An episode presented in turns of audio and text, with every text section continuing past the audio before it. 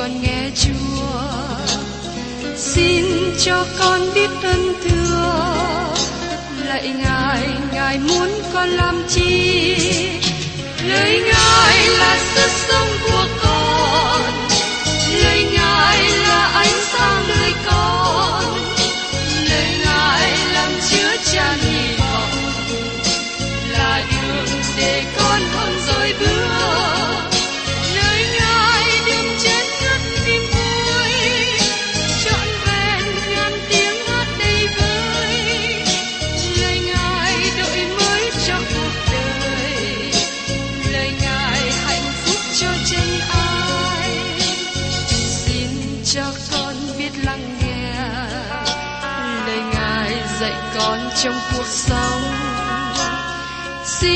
cho con biết lắng nghe. Lời ngài từng theo bước đời con. Xin cho con biết sẵn sàng chờ đợi và vẫn nghe theo chúa. Xin cho con biết sẵn sàng thực hành lời chúa đã truyền ban Hân hoan chào mừng quý vị đến nghe chương trình Tìm hiểu Thánh Kinh. Đây là một chương trình học kinh thánh liên tục và hệ thống trong thời gian 5 năm. Chúng ta sẽ lần lượt khảo sát từ sáng thế ký cho đến khải huyền. Mục sư tiến sĩ McGee là người được Chúa dùng để sáng lập và thực hiện chương trình này. Ông tin rằng lời của Đức Chúa Trời có khả năng đáp ứng mọi nhu cầu cho tất cả mọi người trên thế giới, không phân biệt chủng tộc, văn hóa, trình độ tuổi tác hay phái tính. Ước mong quý vị theo dõi liên tục và giới thiệu cho thân nhân bạn hữu cùng đón nghe. Kính chào quý vị và các bạn. Chúng ta đã có một thời gian khá dài để tìm hiểu về sách thơ văn thứ nhất. Và hôm nay, chúng ta đến thơ văn thứ nhất đoạn 5, trong phần cuối của thư tín tốt đẹp này. Trong phần đầu của thư tín này, chúng ta đã thấy nói đến Đức Chúa Trời là sự sáng. Trong trọng tâm của thư tín này, nói đến Đức Chúa Trời là tình yêu thương. Và đề tài trong đoạn cuối này, nói về Đức Chúa Trời là sự sống. Trước nhất, tôi cùng với các bạn tìm hiểu ở trong năm câu đầu của đoạn năm này. Giăng nói về sự chiến thắng của cơ đốc nhân với thế gian. Chữ thế gian ở đây là tất cả các tổ chức, các chánh quyền và tất cả sự ích kỷ của nó, sự tham lam của nó, sự đau buồn của nó, sự bệnh hoạn của nó, sự tệ hại của nó. Sứ đồ văn nói rằng, con cái của Đức Chúa Trời có thể thắng được thế gian này. Kính mời quý vị cùng xem ở trong thư gian thứ nhất đoạn 5 câu 1. Ai tin Đức Chúa Giêsu là đấng Christ thì sanh bởi Đức Chúa Trời, và ai yêu Đức Chúa Trời là đấng đã sanh ra thì cũng yêu kẻ đã sanh ra bởi Ngài. Đức Chúa Trời là sự sống, và sự sống đến với những người được sanh lại của Đức Chúa Trời. Ai tin Đức Chúa Giêsu là đấng Christ thì sanh bởi Đức Chúa Trời. Đây là phương cách mà thế nào một người được sanh lại. Sứ đồ dân đã nói rõ điều này trong phần mở đầu của sách tinh lành. Các bạn có thể trở thành con cái của Đức Chúa Trời chỉ nhờ vào đức tin trong Chúa Giêsu Christ. Trong văn đoạn 1 câu 12 Nhưng hễ ai đã nhận Ngài thì Ngài ban cho quyền phép trở nên con cái Đức Chúa Trời là ban cho những kẻ tin danh Ngài. Điều đó có nghĩa rằng các bạn cậy vào đấng Christ, tin nhận Ngài là ai và Ngài đã làm gì. Những điều mà Chúa Giêsu làm không có giá trị gì nếu Ngài không phải là Chúa cụ thể. Một lần nữa, tôi xin nói rằng sự giáng sanh bởi nữ đồng trinh là điều rất quan trọng. Đấng chịu chết cho tội lỗi của thế gian là ai? Nếu đó chỉ là một người bình thường, người ấy có tội lỗi và người ấy không thể nào chết để có thể cứu rỗi chính mình. Người ấy chịu chết chỉ vì bị sự đoán phạt và bị phân cách đời đời với Đức Chúa Trời. Ai tin Đức Chúa Giêsu là Đấng Christ thì sanh bởi Đức Chúa Trời. Chính nhờ bởi đức tin mà có sự sanh mới. Một khi đã được sanh lại hay được tái sanh, Các bạn có biết các bạn được sanh lại bằng cách nào không? Các bạn có trải qua một từng trải nào lớn lao không? Không nhất thiết như vậy. Có một số người có những từng trải lớn lao, nhưng nó không phải lúc nào cũng xảy ra như thế. Ai tin Đức Chúa Giêsu là Đấng Christ thì sanh bởi Đức Chúa Trời, và ai yêu Đức Chúa Trời là Đấng đã sanh ra thì cũng yêu kẻ đã sanh ra bởi Ngài. Khi các bạn tin cậy Đấng Christ, các bạn được sanh lại và Đức Chúa Trời trở thành Cha Thiên Thượng. Nếu Đức Chúa Trời là Cha Thiên Thượng của các bạn và các bạn được sanh lại bởi Ngài, thì các bạn yêu mến Ngài. Nhưng nó không dừng lại ở đó. Các bạn cũng yêu mến những người được sanh lại bởi Đức Chúa Trời nữa. Nói một cách khác, các bạn cần yêu mến các con cái của Đức Chúa Trời. Như Giăng đã nói trước đây, và ông không nói thêm điều gì mới. Trong thời gian thứ nhất, đoạn 3 câu 11. Và lời rao truyền mà các con đã nghe từ lúc ban đầu, ấy là chúng ta phải yêu thương lẫn nhau. Và Chúa Giêsu cũng nói ở trong sách Tin lành răng đoạn 13 câu 35. Nếu các ngươi yêu nhau, thì ấy là tại điều đó mà thiên hạ sẽ nhận biết các ngươi là môn đồ ta. Với lời diễn đạt, sanh bởi Đức Chúa Trời rất là quan trọng. Việc sanh lại bởi Đức Chúa Trời không có liên hệ đến sự kiện các bạn gia nhập vào hội thánh và đi qua một nghi thức nào đó, được thực hiện bởi một nghi thức nào đó. Nhưng nếu các bạn được sanh lại bởi Đức Chúa Trời, tôi hy vọng rằng các bạn gia nhập vào hội thánh và các bạn giữ phần sinh hoạt của hội thánh. Nhưng việc thực hiện các nghi thức không có làm cho các bạn trở thành con cái của Đức Chúa Trời. Điều quan trọng là các bạn có được sanh lại bởi Đức Chúa Trời hay chưa? Các bạn có được tái sanh chưa? Các bạn có được tái sanh khi các bạn tin cậy vào Chúa Giêsu là Chúa cứu thế của các bạn và bằng chứng là các bạn yêu mến Đức Chúa Trời. Các bạn yêu mến Đức Chúa Trời là cha. Ngài sanh lại các bạn và các bạn yêu thương những con cái của Ngài bởi vì họ là anh chị em của các bạn. Điều này không bị giới hạn bởi giáo phái, bởi hội thánh, bởi chủng tộc hay bởi ngôn ngữ. Một người được sanh lại bởi Đức Chúa Trời sẽ yêu thương người khác cũng được sanh lại bởi Ngài. Trong thư văn thứ nhất này, các bạn có thể biết các bạn được sự bảo đảm về sự cứu rỗi. Và xuyên qua thứ này, dâng cho các bạn một số bằng chứng là các bạn là con cái của Đức Chúa Trời. Thứ nhất, ở trong thư văn thứ nhất đoạn 2 câu 9, ví bằng các con biết Ngài là công bình, thì hãy biết rằng người nào làm theo sự công bình, ấy là kẻ bởi Ngài mà sanh ra. Con cái của Đức Chúa Trời sẽ thực hiện sự trong bình trong đời sống của mình.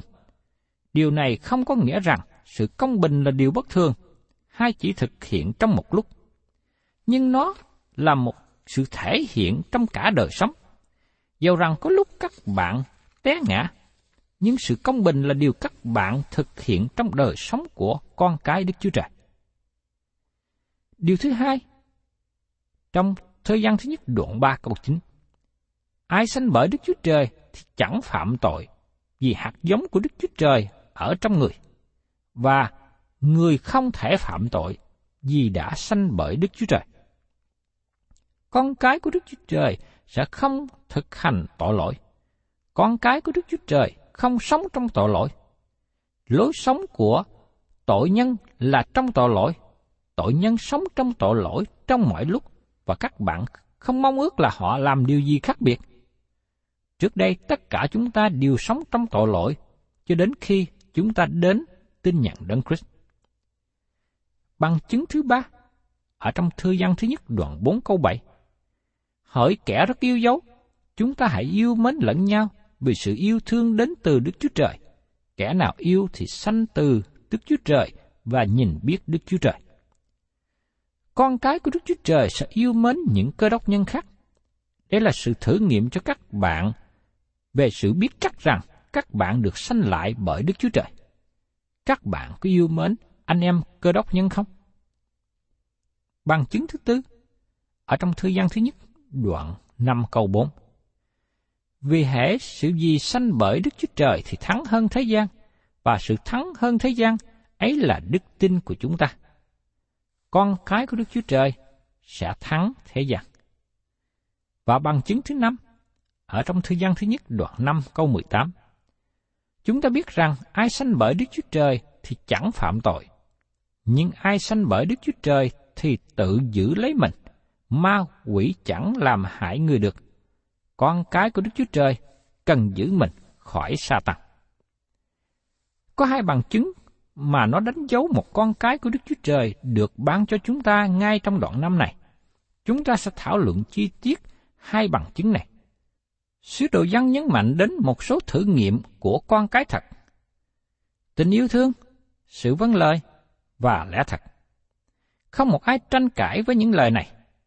Tình yêu thương, sự vâng lời và lẽ thật đánh dấu một con cái thật của Đức Chúa Trời.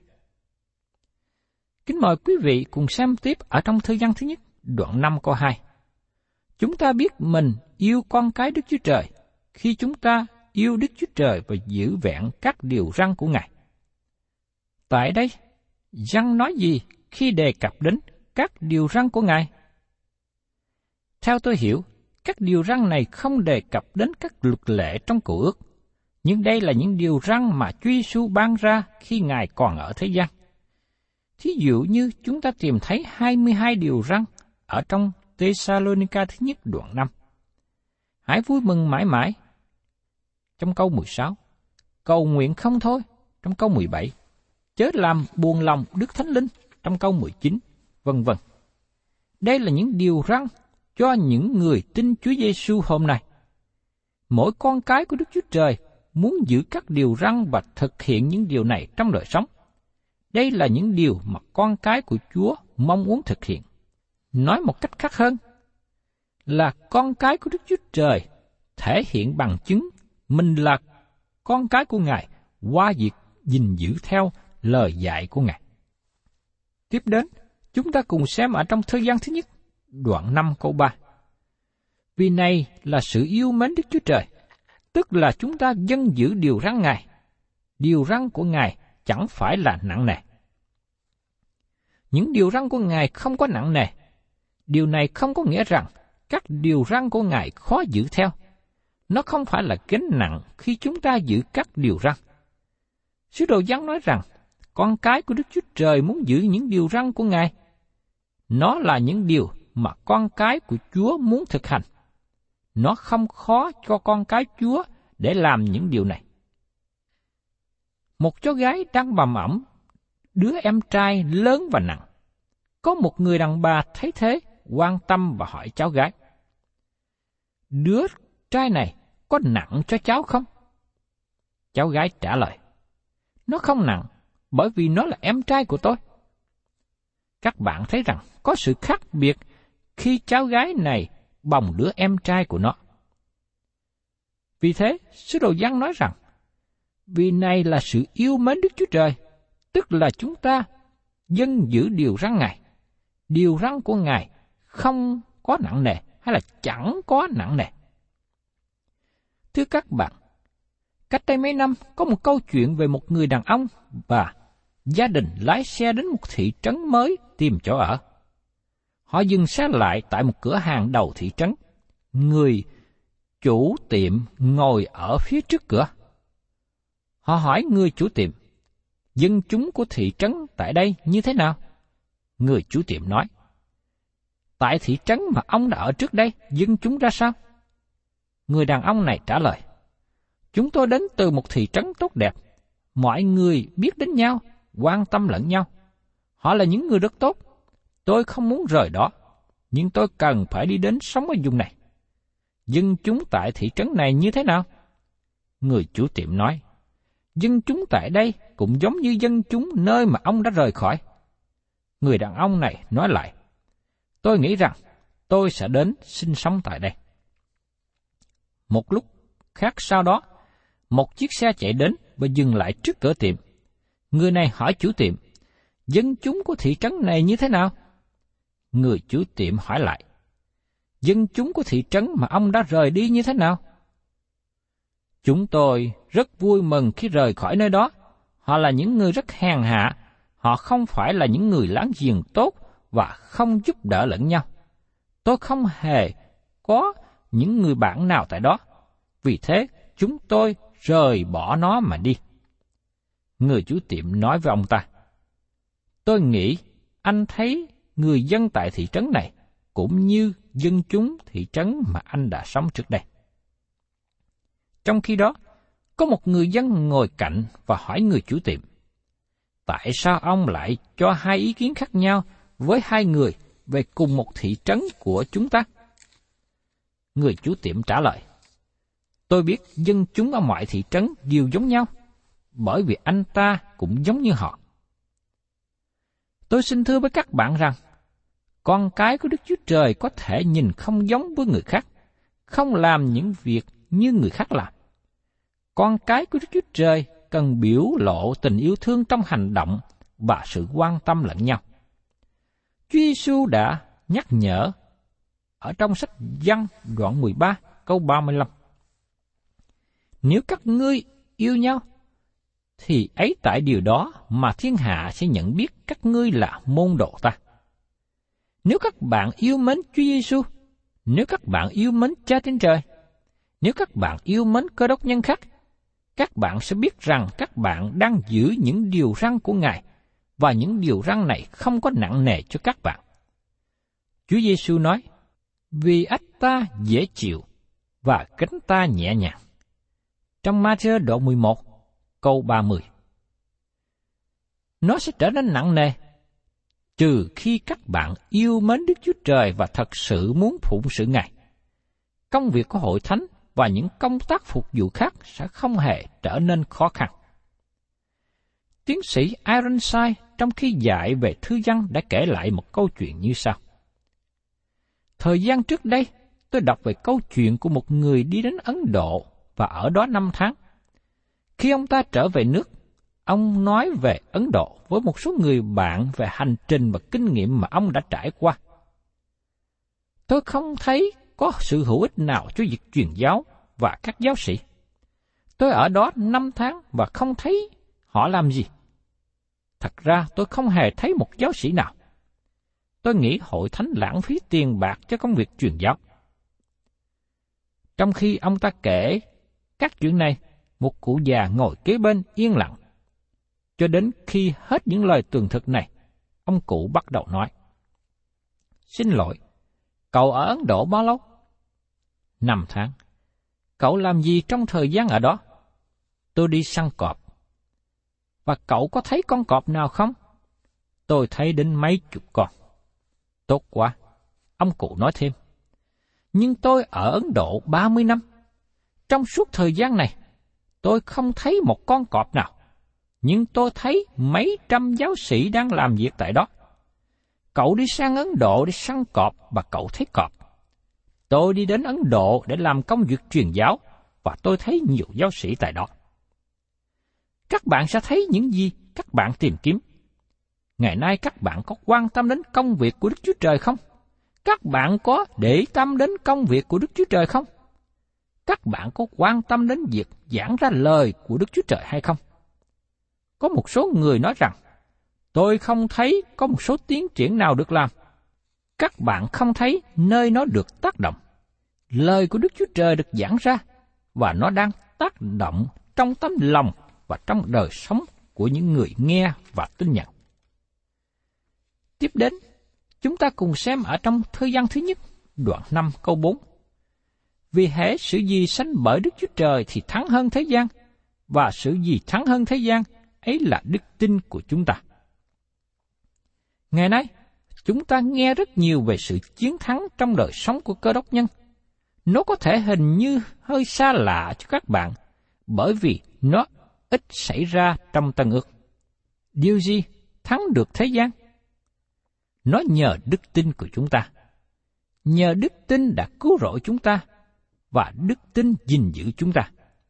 Chúng ta được cứu rỗi bởi đức tin, và chúng ta bước đi bởi đức tin. Chúng ta là con cái được sanh lại của Đức Chúa Trời, bởi đức tin trong Chúa Giêsu Christ và chỉ nhờ đức tin mà các bạn và tôi có thể thắng thế gian xung quanh chúng ta. Giờ đây, chúng ta là con cái của Đức Chúa Trời và có rất nhiều kẻ thù nghịch. Trước đây, Giăng đã nói đến những kẻ thù này. Ở trong thư văn thứ nhất đoạn 2 câu 15, Chớ yêu thế gian, cũng đừng yêu các việc ở thế gian nữa. Nếu ai yêu thế gian thì sự kính mến Đức Chúa Cha chẳng ở trong người ấy. Thế gian mà chúng ta đang sống ở trong là thế gian của xác thịt và của ma quỷ.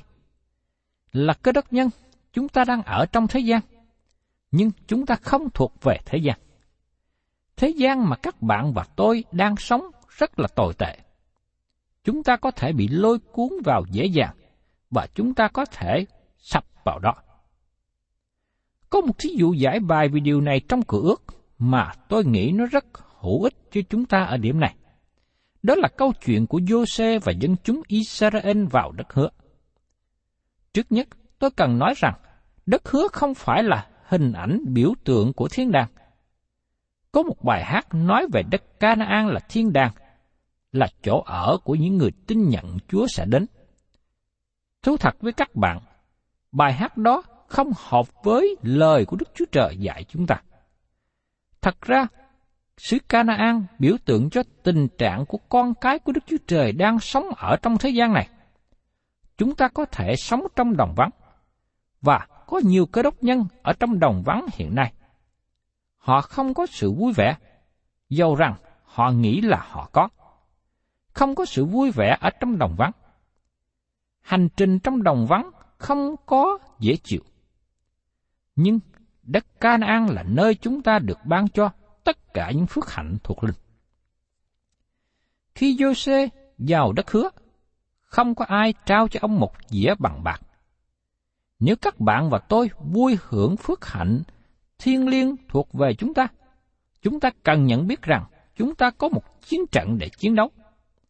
Kẻ thù của chúng ta đang nắm giữ lãnh thổ của nó, và hắn không để chúng ta được sự giải cứu nào, hay có sự chiến thắng mà không chiến đấu. Khi Giô-xê vào trong đất hứa, có ba kẻ thù đứng trước mặt ông. Nếu không thắng được ba kẻ thù này, Giô-xê không thể nào chiếm được đất hứa. Kẻ thù thứ nhất là Jericho. Thành phố Jericho biểu tượng cho thế gian. Đó là nơi đầu tiên mà Jose phải đánh. Thật sự, đó là những gì mà Jose cố gắng thực hiện để chia dùng đất Canaan này ra làm hai và đánh chiếm lần lượt mỗi lần một phần. Kẻ thù thứ hai là thành nhỏ Ahi mà nó biểu tượng cho xác thịt. Giô-xê cử một toán quân nhỏ đến đó và nghĩ rằng có thể đánh chiếm thành này một cách dễ dàng. Nhưng tại Ahi là nơi bị thất trận, bại trận. Nhiều cơ đốc nhân chiến thắng được thế gian, nhưng họ bị thất trận bởi xác thịt. Nói một cách khác, có nhiều thánh đồ không tham dự vào việc làm của thế gian, nhưng họ đi vào hội thánh và nói xấu lẫn nhau. Họ phạm tội của xác thịt. Họ có thể thổi kèn làm cho thành Jericho sụp xuống, nhưng họ không thổi kèn chiến thắng khi đánh thành Ahi. Và cuối cùng, dân Gabaon biểu tượng cho ma quỷ. Họ đã gạt Jose. Ma quỷ là kẻ lừa dối từ lúc ban đầu, và hiện nay hắn vẫn còn làm công việc lừa dối. Các bạn thân mến, vì thế, sứ đồ dân nhắc nhở chúng ta rằng chúng ta cần phải cảnh tỉnh. Chúng ta là những người đã được sanh lại bởi Đức Chúa Trời. Chúng ta phải thắng hơn thế gian này. Và yếu tố cần thiết để chúng ta được sự thắng, đó là bởi đức tin của chúng ta vào trong Đức Chúa Trời, vào Chúa Giêsu. Tôi xin tạm ngưng chương trình tìm hiểu Thánh Kinh hôm nay tại đây và sẽ tiếp tục tìm hiểu với các bạn về đề tài này trong chương trình kỳ sau. Thân chào và xin hẹn tái ngộ cùng quý thính giả.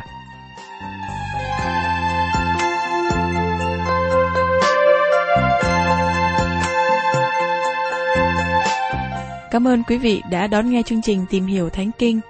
Nếu quý vị muốn có loạt bài này, xin liên lạc với chúng tôi theo địa chỉ sẽ được đọc vào cuối chương trình. Kính chào quý thính giả.